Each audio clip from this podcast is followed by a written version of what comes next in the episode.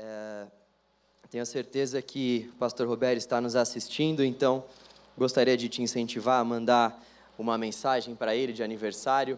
Esse homem de Deus que tanto tem abençoado as nossas vidas, tanto abençoa a minha vida. Parabéns mais uma vez, mestre. Que o Senhor te guarde, te livre desse vírus e restaure a sua saúde por completo. Bom, hoje, como já foi dito aqui, nesse mês de outubro, nós vamos começar uma nova série essa série faz menção aos cinco solas da reforma protestante, uma reforma que aconteceu por volta do século XVI, mais precisamente em 1517. Nós estamos completando 506 anos dessa reforma. Só que antes de falar propriamente sobre a reforma, eu queria propor para nós uma reflexão ao longo da história, uma breve reflexão, até porque o nosso tempo é curto, mas para que faça sentido para nós aquilo que aconteceu no século XX é importante a gente, a gente entender o que já havia acontecido desde então. E eu quero começar a partir de Cristo. A viagem vai ser um pouco longa, então eu quero que você fique aqui comigo, vai ser rápida a viagem. Quando nós vemos os evangelhos, nós vemos que Jesus e os seus discípulos já estavam sofrendo algum tipo de perseguição, ainda que não fosse uma perseguição clara, uma perseguição de certa forma muito contundente, eles já estavam sendo pressionados por conta da fé. Quando a gente vê que uh, Jesus ele é elevado aos céus e os seus discípulos lá em Atos dão continuidade à sua obra, nós vemos que essa perseguição acaba se intensificando um pouco. E com o passar dos anos, nós vemos que essa perseguição ela se intensifica ainda mais.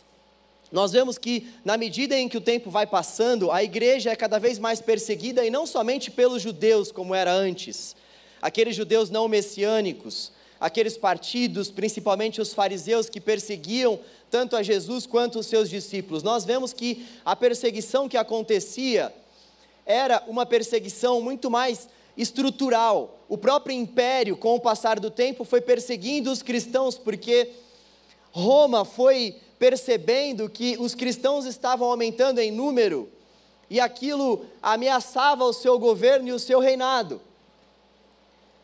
Imagina você que um povo está crescendo sob o seu domínio, e na medida em que esse povo vai crescendo, ou seja, na medida em que o povo de Deus ia crescendo, consequentemente o povo de Deus ia apresentando um risco maior para os romanos. Afinal de contas, se uma revolta acontecesse, seria cada vez mais difícil para os romanos controlarem essa revolta por parte dos judeus messiânicos, por parte daqueles cristãos gentios que também foram levados à conversão. Então, os cristãos foram sendo perseguidos em um nível cada vez mais intenso. E aí nós vemos que existe um imperador romano chamado Cláudio, por volta do ano 49.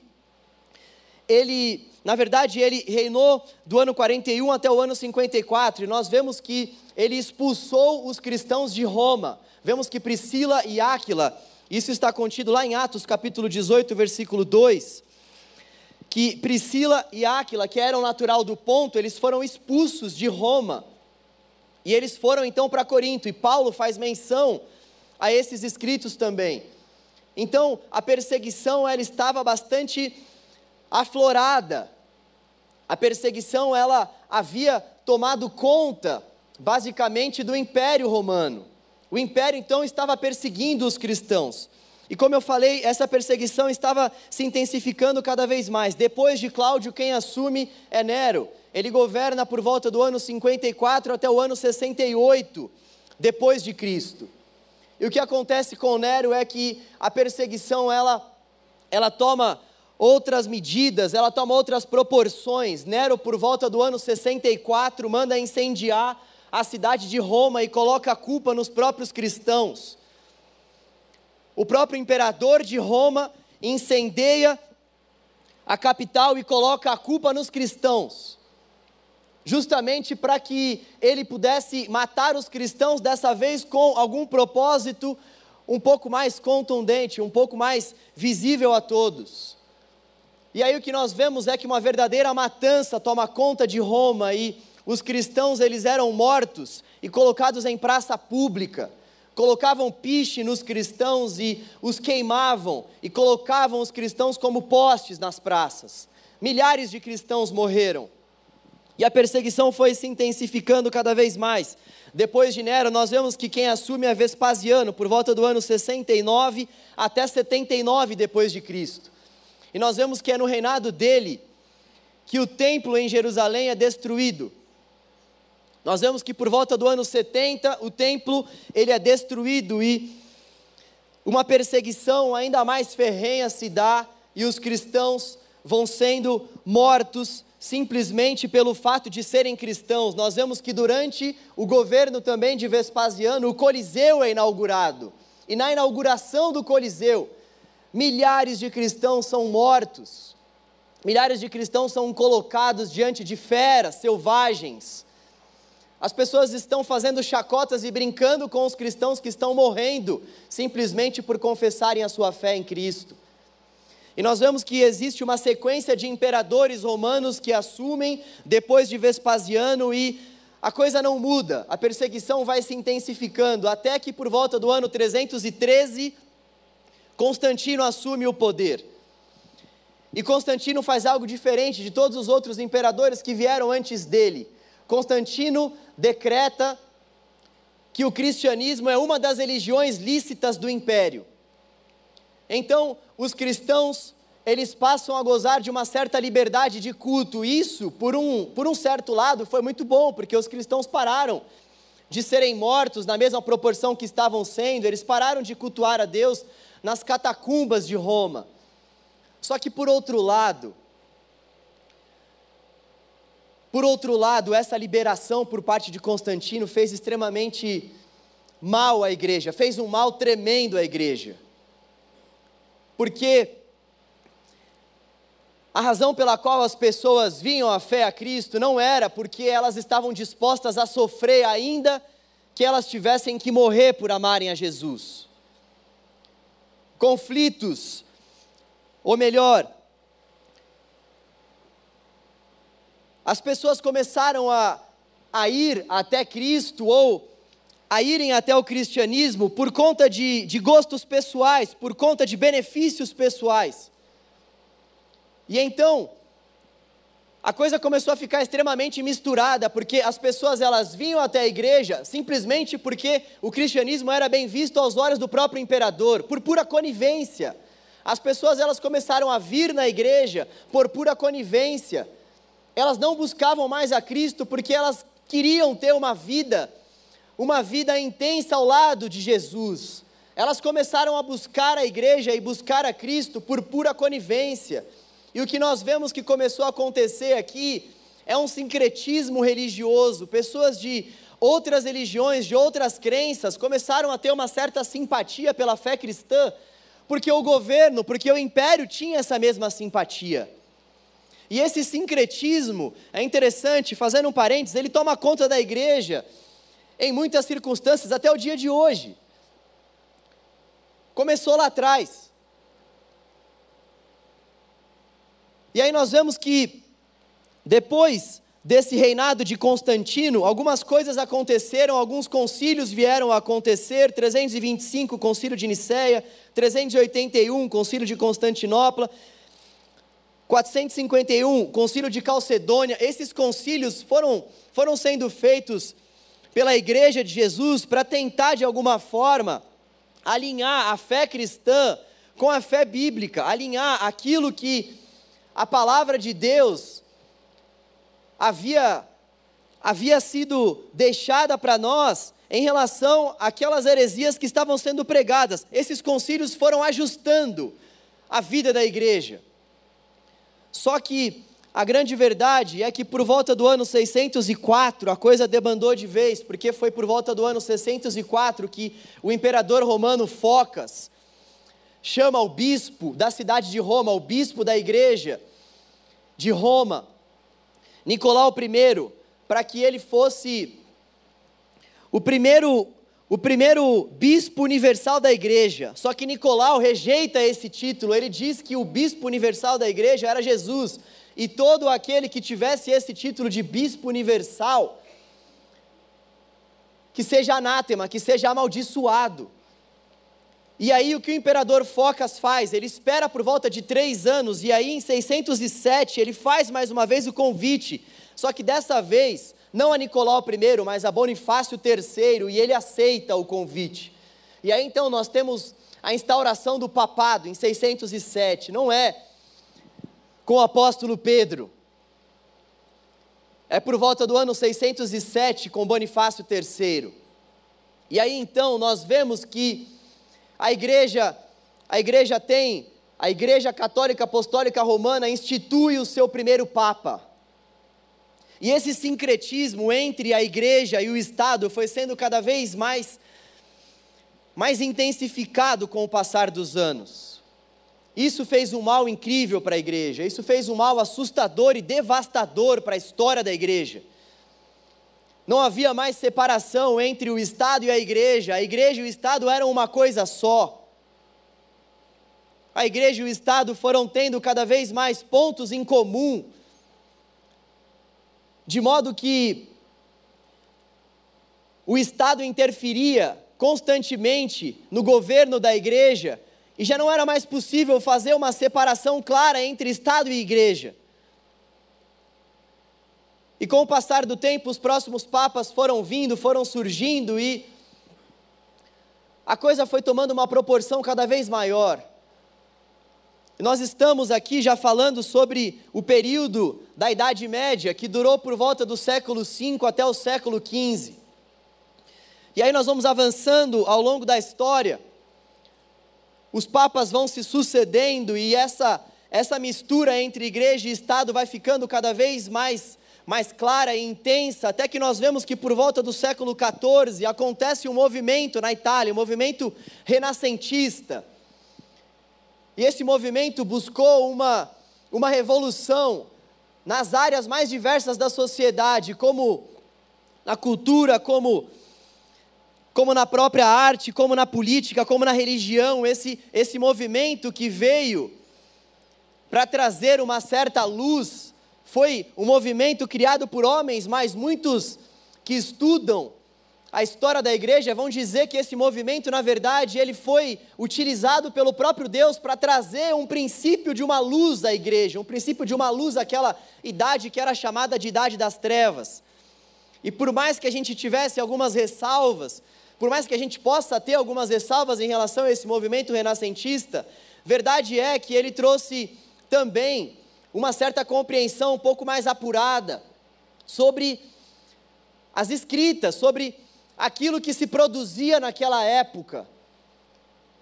E aí, alguns teólogos acabaram bebendo desse movimento, e um dos teólogos que acabaram bebendo desse movimento foi John Wycliffe, um inglês que por volta do século XIV, esse teólogo inglês começou a apresentar algumas críticas à igreja católica, apostólica romana.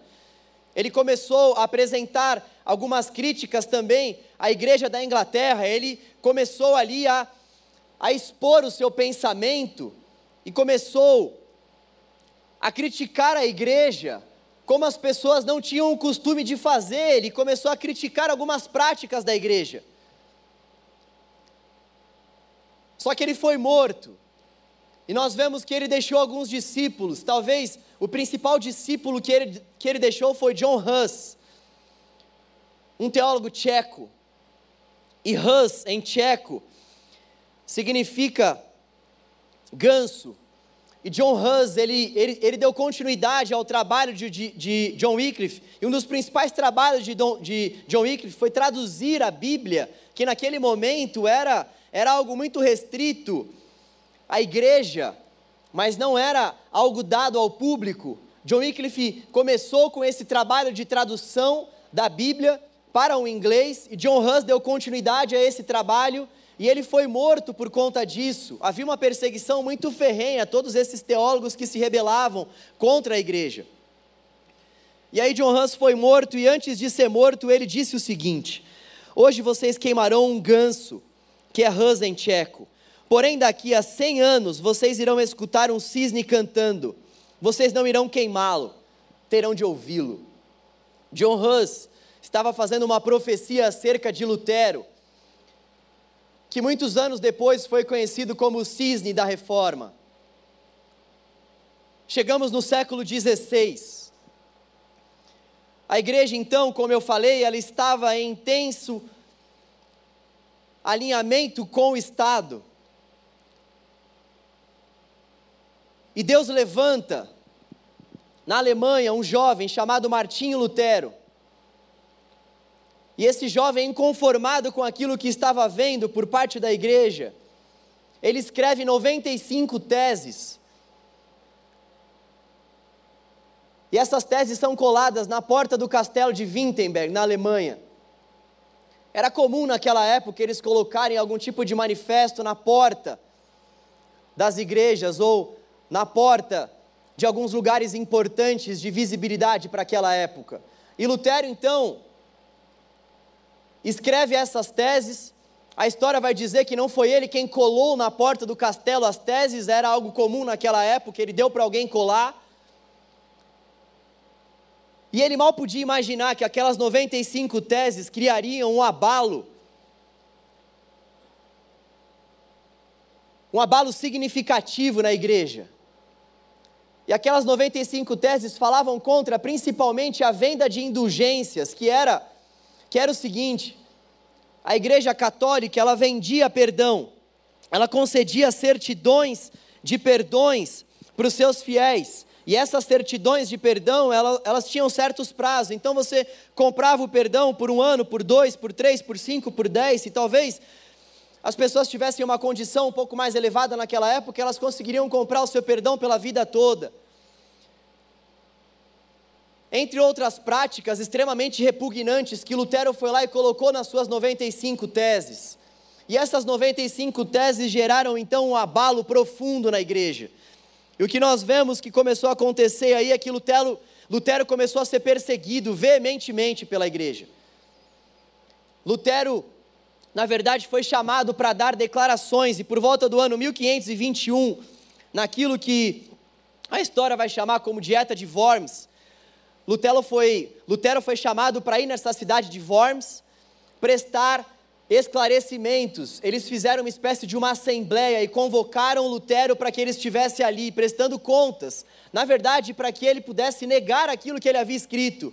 E Lutero disse o seguinte: a não ser que eu seja convencido de erro pelo testemunho da Escritura, ou visto que não dou valor à autoridade não provada do Papa e dos concílios, por ser claro que eles muitas vezes erraram e frequentemente se contradisseram, por um raciocínio evidente, contínuo, convencido pelas Escrituras, às quais apelei e minha consciência foi feita cativa pela palavra de Deus, não posso e não quero retratar-me de qualquer coisa, pois agir contra a nossa consciência não é coisa segura nem permitida a nós.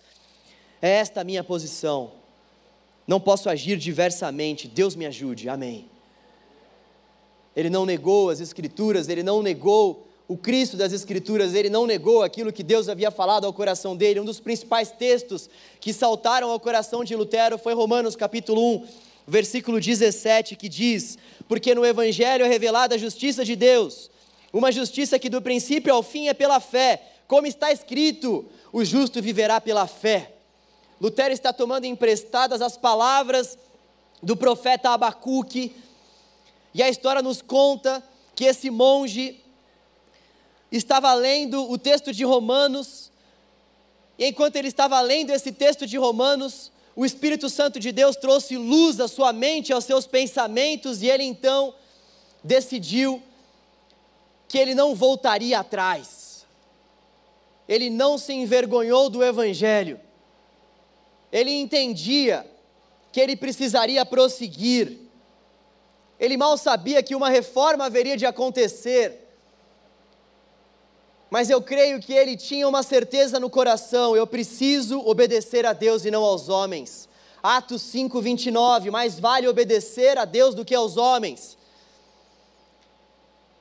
E aí nós vemos que a reforma foi se instaurando aos poucos, foi se instaurando aos poucos, mais pessoas foram dando credibilidade àquelas 95 teses que foram colocadas na porta daquele castelo. E aí nós vemos que houve uma ruptura entre a igreja e o Estado, uma ruptura por parte do próprio Deus, que decidiu separar a igreja do Estado, decidiu dar vida à própria igreja. E aí nós vemos que o tempo foi avançando e por volta do século XX essas cinco solas foram escritas: sola Escritura, sola Fide, solus Cristo, sola Gratia, soli Deo Glória. Essas cinco solas não foram escritas por Lutero, elas foram escritas séculos depois, pelos reformadores que vieram após Lutero, como uma forma de sistematizar os principais pontos que envolviam o raciocínio daqueles reformadores. Então, o que eles fizeram séculos depois foi compilar, foi juntar as principais ideias dos reformadores do século XVI. E eles colocaram esses cinco principais pontos, e hoje nós estamos aqui comemorando 506 anos dessa reforma que tem como marca esses cinco principais pontos. Louvado, louvado seja o nome do Senhor por isso. Louvado seja o nosso Deus que foi o causador principal dessa reforma e iluminou a mente de Lutero, entre outros tantos reformadores que vieram antes e depois deles também. E hoje nós estamos aqui refletindo sobre esse tema, então vamos voltar agora ao tema dessa noite, só na Escritura. Hoje nós estamos aqui com a escritura sagrada na nossa mão, com essa com essa escritura inspirada pelo próprio Deus. O texto vai dizer lá em 2 Timóteo, capítulo 3, versículo 16, que toda a escritura é inspirada por Deus e útil para o ensino, para a repreensão, para a correção e para a instrução na justiça. Lutero brigava profundamente para reforçar o fato de que as escrituras, elas estão acima do que a própria igreja. O que acontecia naquela época era que somente a igreja detinha o poder das escrituras. As escrituras não eram acessíveis ao povo e Lutero Lutero falava contra isso. Ele entendia que as escrituras, elas precisavam elas precisavam ser acessadas pelas pessoas, as pessoas precisavam ter acesso às escrituras ele acreditava que não era a igreja quem deveria deter o poder de quem poderia ter acesso às escrituras ou não. Ele também não acreditava que aqueles documentos que poderiam ser produzidos pela igreja poderiam ser considerados como documentos dignos de aceitação ou aprovação. Somente as escrituras sagradas são a nossa regra de fé e prática. Isso para aquela época, para esse contexto é algo muito sério e muito importante para o nosso contexto também. Imagina você que a Igreja Católica Apostólica Romana instituía para si a autoridade na produção de documentos canônicos, de documentos inspirados por Deus. A Igreja Católica Apostólica Romana entendia que ela, ela era a própria instituição levantada por Deus na face da terra. Por isso que ela tinha poder para instituir papas, por isso que ela tinha poder para além das escrituras, instituir também concílios escritos, e ela poderia por conta própria atestar a veracidade desses escritos e dizer: esse escrito aqui é canônico, esse catecismo aqui é um catecismo digno de fé, digno de nós professarmos a nossa crença, e ela ia instituindo quais documentos eram inspirados por Deus ou não, e Lutero dá um grito: ei, não! Olhem para as Escrituras, somente as Escrituras são a nossa regra de fé, não esses documentos produzidos por homens que não foram inspirados por Deus. Lutero então propõe essa essa mudança de pensamento em relação à Escritura e chama a atenção daquelas pessoas para o fato de que as Escrituras e somente as Escrituras são dignas da nossa aceitação e da nossa fé. E talvez você poderia me perguntar assim, mas João, por que, que somente então as Escrituras são dignas da nossa aceitação e da nossa fé? E não algum outro escrito, e não algum outro evangelho. Nós temos muitos escritos por aí. Nós temos muitos outros evangelhos por aí. Muitas religiões produzem uma série de documentos, mas por que as sagradas escrituras são chamadas de sagradas? Por que, que a Bíblia é a palavra de Deus e uma outra palavra não pode ser considerada como palavra? Por que a palavra de Deus não é o Alcorão? Por que não é o Evangelho segundo Allan Kardec? Por quê? Eu quero te apresentar duas explicações e nós vamos orar. A primeira explicação é a seguinte: nós entendemos que a Bíblia é a palavra de Deus porque a Bíblia é o livro antigo mais confiável da história. Nós temos dois principais pontos para atestar a veracidade de um documento antigo. O primeiro ponto, o número de autógrafos que esse documento possui. Autógrafos são os documentos originais escritos pelos próprios escritores. E o segundo ponto para nós atestarmos a veracidade de um documento antigo são os manuscritos. Os manuscritos são as cópias dos autógrafos. Imagina você então que Mateus escreveu, e isso que Mateus escreveu é considerado como autógrafo.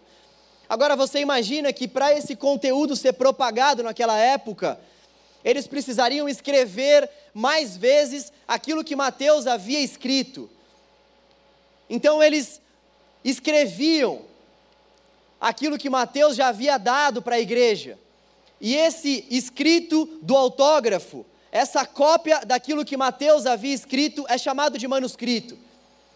E quanto mais manuscritos nós temos de um mesmo autógrafo, mais veracidade nós damos a esse manuscrito. Quanto mais cópias nós temos de um mesmo autógrafo, maior a probabilidade desse autógrafo ser de fato real e maior a confiança que nós vamos dar a esses vários manuscritos. E um outro ponto muito importante também é a data entre o autógrafo e o manuscrito. A data em que o autógrafo foi escrito e a data em que o manuscrito foi escrito. E aí eu pergunto a você: vocês sabem quantos manuscritos nós temos somente no Novo Testamento? Somente do Novo Testamento? Por volta de 24 mil. Seis, manuscri seis mil manuscritos diretos que nós chamamos. Aqueles manuscritos que são literalmente cópias, cópias diretas.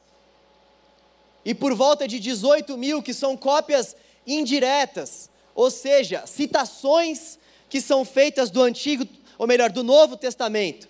24 mil no total.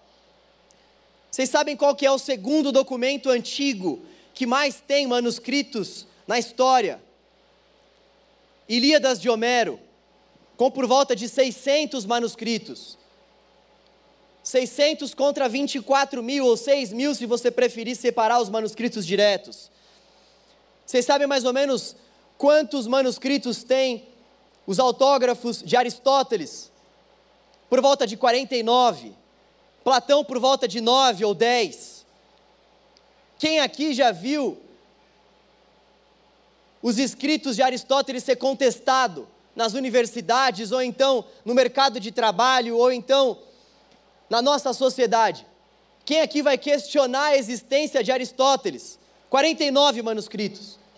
No entanto, quem questiona a existência de Deus, quem questiona a existência de Jesus, mais de 24 mil manuscritos.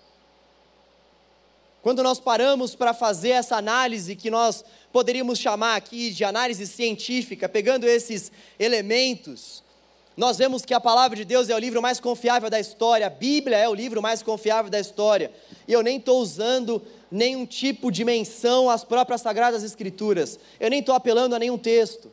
Quando nós olhamos para os aspectos arqueológicos, geográficos da palavra de Deus, quando a gente vê ali, por exemplo, as cidades, quando a gente vê ali os locais pelos quais Jesus passou, o pastor Joanã já teve o privilégio de ir para Jerusalém, a gente vê que há uma, uma correlação há uma provação muito, muito clara entre aquilo que nós vemos nas Sagradas Escrituras e aquilo que nós vemos na própria cidade em que Jesus viveu.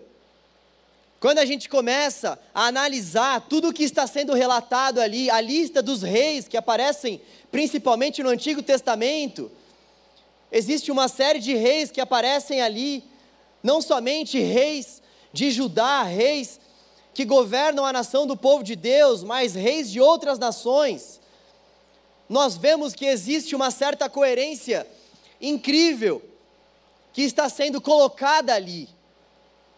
Então, nós poderíamos dizer que nós acreditamos que a Bíblia é a palavra de Deus somente por esse primeiro aspecto, que faz menção a todas essas coisas que eu citei.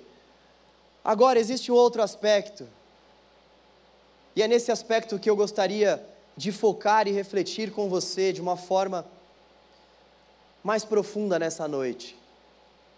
Os teólogos vão chamar esse aspecto de testemunho do Espírito. Por mais que nós possamos falar aqui sobre uma série de aspectos científicos que podem dar base à nossa fé, por mais que a gente venha citar aqui uma série de elementos arqueológicos, manuscritos, autógrafos, quantidades, geografia, entre outras coisas que nós poderíamos citar aqui, tem muitas coisas, eu estou sendo muito breve, simplista.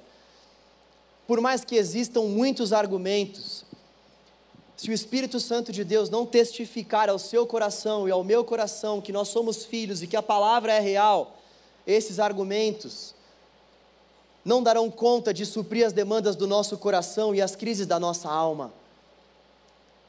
Quando nós lembramos desse solo tão importante da reforma, que é o solo escritura, nós temos que ter em vista que as escrituras são sim a nossa regra de fé e prática, que as escrituras precisam ser acessíveis, que as Escrituras precisam realmente ser o centro do nosso culto, o centro do nosso louvor, o centro da nossa pregação, o centro das nossas ações ministeriais e das nossas programações. A Escritura precisa ser o centro de tudo, mas a Escritura, acima de tudo, precisa ser o centro do nosso coração. E para as Escrituras sejam, para que as Escrituras sejam o centro do nosso coração, nós precisamos de uma revelação do alto, não é coisa humana. Não dá para nós produzirmos isso no nosso coração. Não adianta simplesmente nós sabermos que os reformadores instituíram esses cinco solas e que existe esse sola escritura. Não adianta nós sabermos sobre a reforma. Existe um filósofo contemporâneo que fez uma vez uma explicação sobre o apóstolo Paulo brilhante. Em anos estudando teologia, eu nunca vi uma explicação como aquela. Ele começou a falar sobre as viagens missionárias do apóstolo Paulo, ele começou a falar sobre as obras que o apóstolo Paulo havia feito e a forma como Deus havia usado, e aí no final da sua explicação, ele chega e fala o seguinte: é isso que os cristãos acreditam, mas eu não acredito. Não adianta, não adianta nós estudarmos sobre a reforma, não adianta nós participarmos de programações religiosas ou eclesiásticas, não adianta a gente participar de cela, a gente vir a culto, se nós não dermos testemunho das Sagradas Escrituras no nosso próprio coração através de uma ação do Espírito Santo de Deus. É isso que nós estamos em busca com essa série, é isso que nós estamos em busca com esse sola não somente saber que as Escrituras são regra de fé e prática para nós, mas ver que o nosso coração pulsa na medida em que nós lemos o texto. Não é somente ler o texto, mas é ser lido pelo texto. Não é somente ler o texto, mas é estudar o texto. É entender que, assim como Lutero disse na sua tese de número 62, o Evangelho é o santíssimo tesouro da igreja. Deus deu à igreja um tesouro e esse tesouro é o Evangelho. Deus é o próprio Evangelho. Um tesouro foi nos dado e esse tesouro é o Evangelho.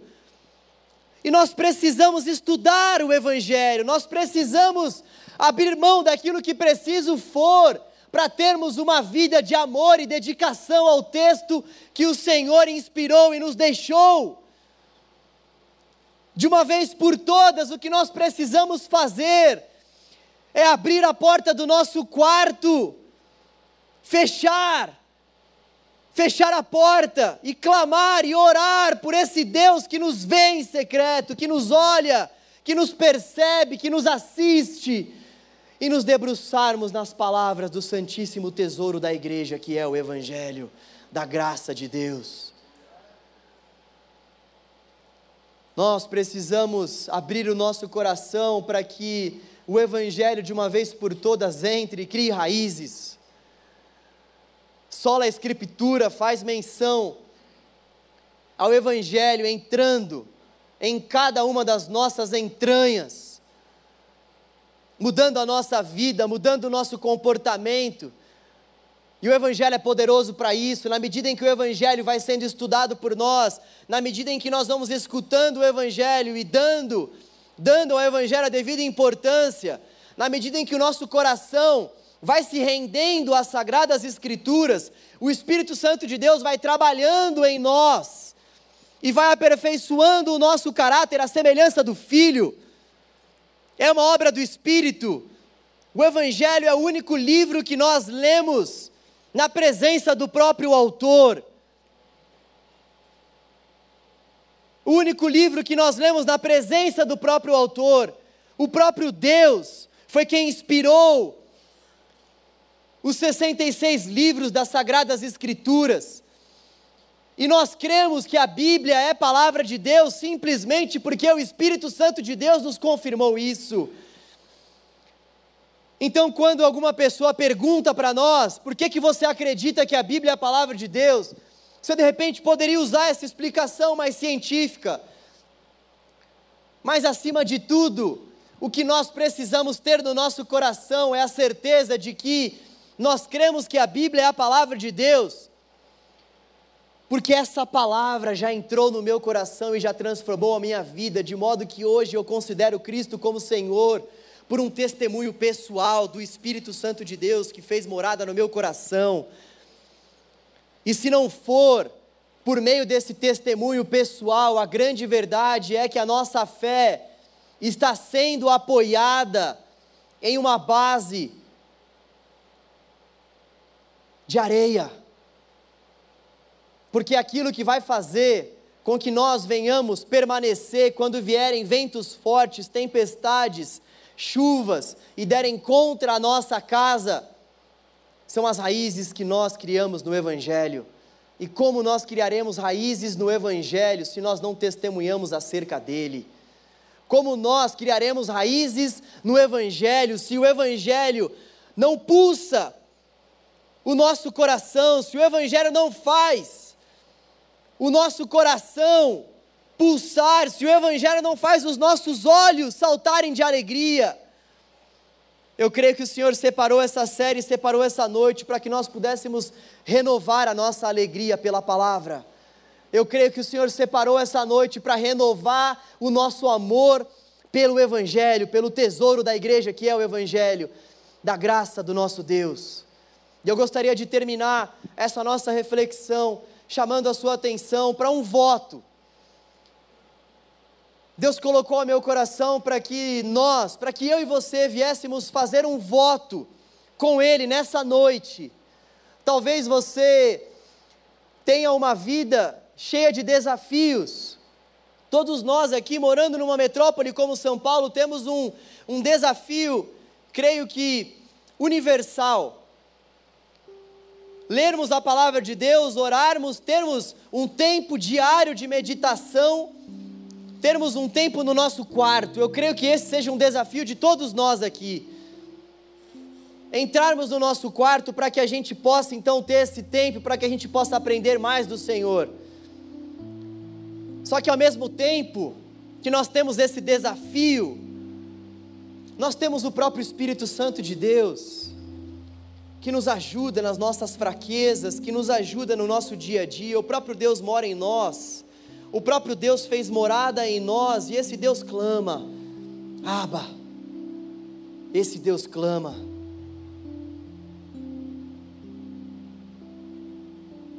E é desejo do próprio Deus que eu e você venhamos vencer esse desafio que a nossa metrópole nos apresenta e venhamos fazer morrer todas essas coisas que são de natureza humana e venhamos nos atentar para as coisas, das realidades que nós não podemos ver, da realidade celestial.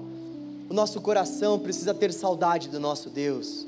E para que isso aconteça, nós precisamos ler o Evangelho, nós precisamos estudar o Evangelho, nós precisamos de uma reforma no nosso coração em relação às Escrituras. Nós não podemos simplesmente dizer que nós acreditamos, nós não podemos simplesmente erguer as nossas mãos para o nosso Deus e não dedicarmos a nossa vida ao estudo do Evangelho e não dedicarmos o nosso tempo e a nossa dedicação para que nós venhamos estudar o Evangelho todos os dias e entendermos que o nosso Deus é uma fonte inesgotável de conhecimento e sabedoria. Eu queria que você, que por favor, entendeu que precisa de uma renovação de amor em relação às sagradas escrituras, eu queria te convidar a ficar em pé nesse momento. Você que entendeu que precisa ter o seu amor pelas escrituras renovado. Você que entendeu que o Senhor está te chamando para um tempo de renovação em relação à sua fé, em relação aos estudos das sagradas escrituras. Eu queria te convidar a ficar de pé, porque eu queria orar por mim e por você, clamando pela ajuda do nosso Deus, para que o nosso Deus traga a nós esse renovo, para que o nosso Deus traga a nós esse amor, para que o nosso Deus venha fazer essa reforma no nosso coração. Tudo aquilo que os nossos irmãos reformadores fizeram não pode ter sido em vão. Nós não podemos tratar todo o esforço que foi feito para que nós hoje tivéssemos acesso às sagradas escrituras, como se todos esses mártires que vieram antes de nós entregaram as suas vidas por amor a essa palavra, fizessem todos esses esforços para que hoje nós tivéssemos uma vida medíocre em relação ao estudo das Escrituras. Nós não podemos, nós não podemos. Senhor, nós nos humilhamos diante da Sua potente mão, Deus. Fazemos um voto diante do Senhor para que o Senhor venha renovar o nosso amor pelas Sagradas Escrituras, para que o Senhor venha com Teu poderoso Espírito sobre nós, sobre a Igreja Batista do Povo, trazendo a nós um renovo. Oh Deus, nós temos pedido tanto por um renovo, mas nós temos estudado tão pouco a Tua palavra. Nós temos pregado tão pouco a Sua palavra, Deus. Traga a nós esse renovo, mais um renovo que vem através da exposição das Tuas Escrituras. Traga a nós um renovo que é marcado por uma vida de intimidade, por uma vida de busca, de sede, de fome. Dá-nos sede, dá-nos fome, Deus. Senhor, renova a nossa fé renova a nossa vida no quarto. Nós queremos te amar mais do que ontem. Nós queremos que o Senhor renove em nós o nosso primeiro amor. Oh Deus, faça nos lembrar da onde nós caímos, da onde nós caímos e nos volte ao primeiro amor, Senhor. Faça, Senhor, com que nós venhamos nos lembrar dos nossos ídolos e venhamos depositar todos os nossos falsos ídolos no altar da Sua Santíssima Presença. Com que nós venhamos depositar, Senhor, depositar diante do Senhor, Pai, todos os nossos pecados de estimação, tudo aquilo que tem roubado o nosso tempo, Senhor. Não nos falta tempo, Deus Senhor é perfeito e fez o dia de maneira perfeita. Nos falta definirmos prioridades, ó Deus. Som do nosso coração, Deus. Veja se é em nós algum caminho que está apontando para uma vida que não tem o Senhor como prioridade. Endireita os nossos caminhos, ó Deus. Ó Senhor, Deus poderoso, nós te clamamos, ó Deus, para que as sagradas escrituras do Senhor criem raízes no nosso coração, de modo de modo que ao passarmos pelas crises, desafios e angústias, nós venhamos dizer que nós cremos, porque o Teu Espírito Santo de Deus confirmou ao nosso coração que o Evangelho é palavra do Senhor para nós, que o Evangelho é poder do Senhor, e por isso não nos envergonhamos, ó Deus. Nós queremos sim estudar, nós queremos sim conhecer, mas nós queremos acima de tudo experimentar o Senhor experimentando o texto. Oh Deus, dê-nos essas experiências profundas, Senhor. Nós queremos te ver através das sagradas Escrituras. Muda a nossa visão, Senhor. Muda as nossas lentes, ó Deus. Em nome de Jesus, Pai. Em nome de Jesus. Amém. Graças a Deus. Que o Senhor faça isso conosco. Que o Senhor renove as nossas esperanças e a nossa fé. Que o amor de Deus, a graça de Jesus o Filho e as doces comunhões do Espírito Santo estejam com você, com a sua casa, estejam com todos nós. Em nome de Jesus. Amém. Boa semana, meu irmão e minha irmã. Que o Senhor abençoe a sua vida.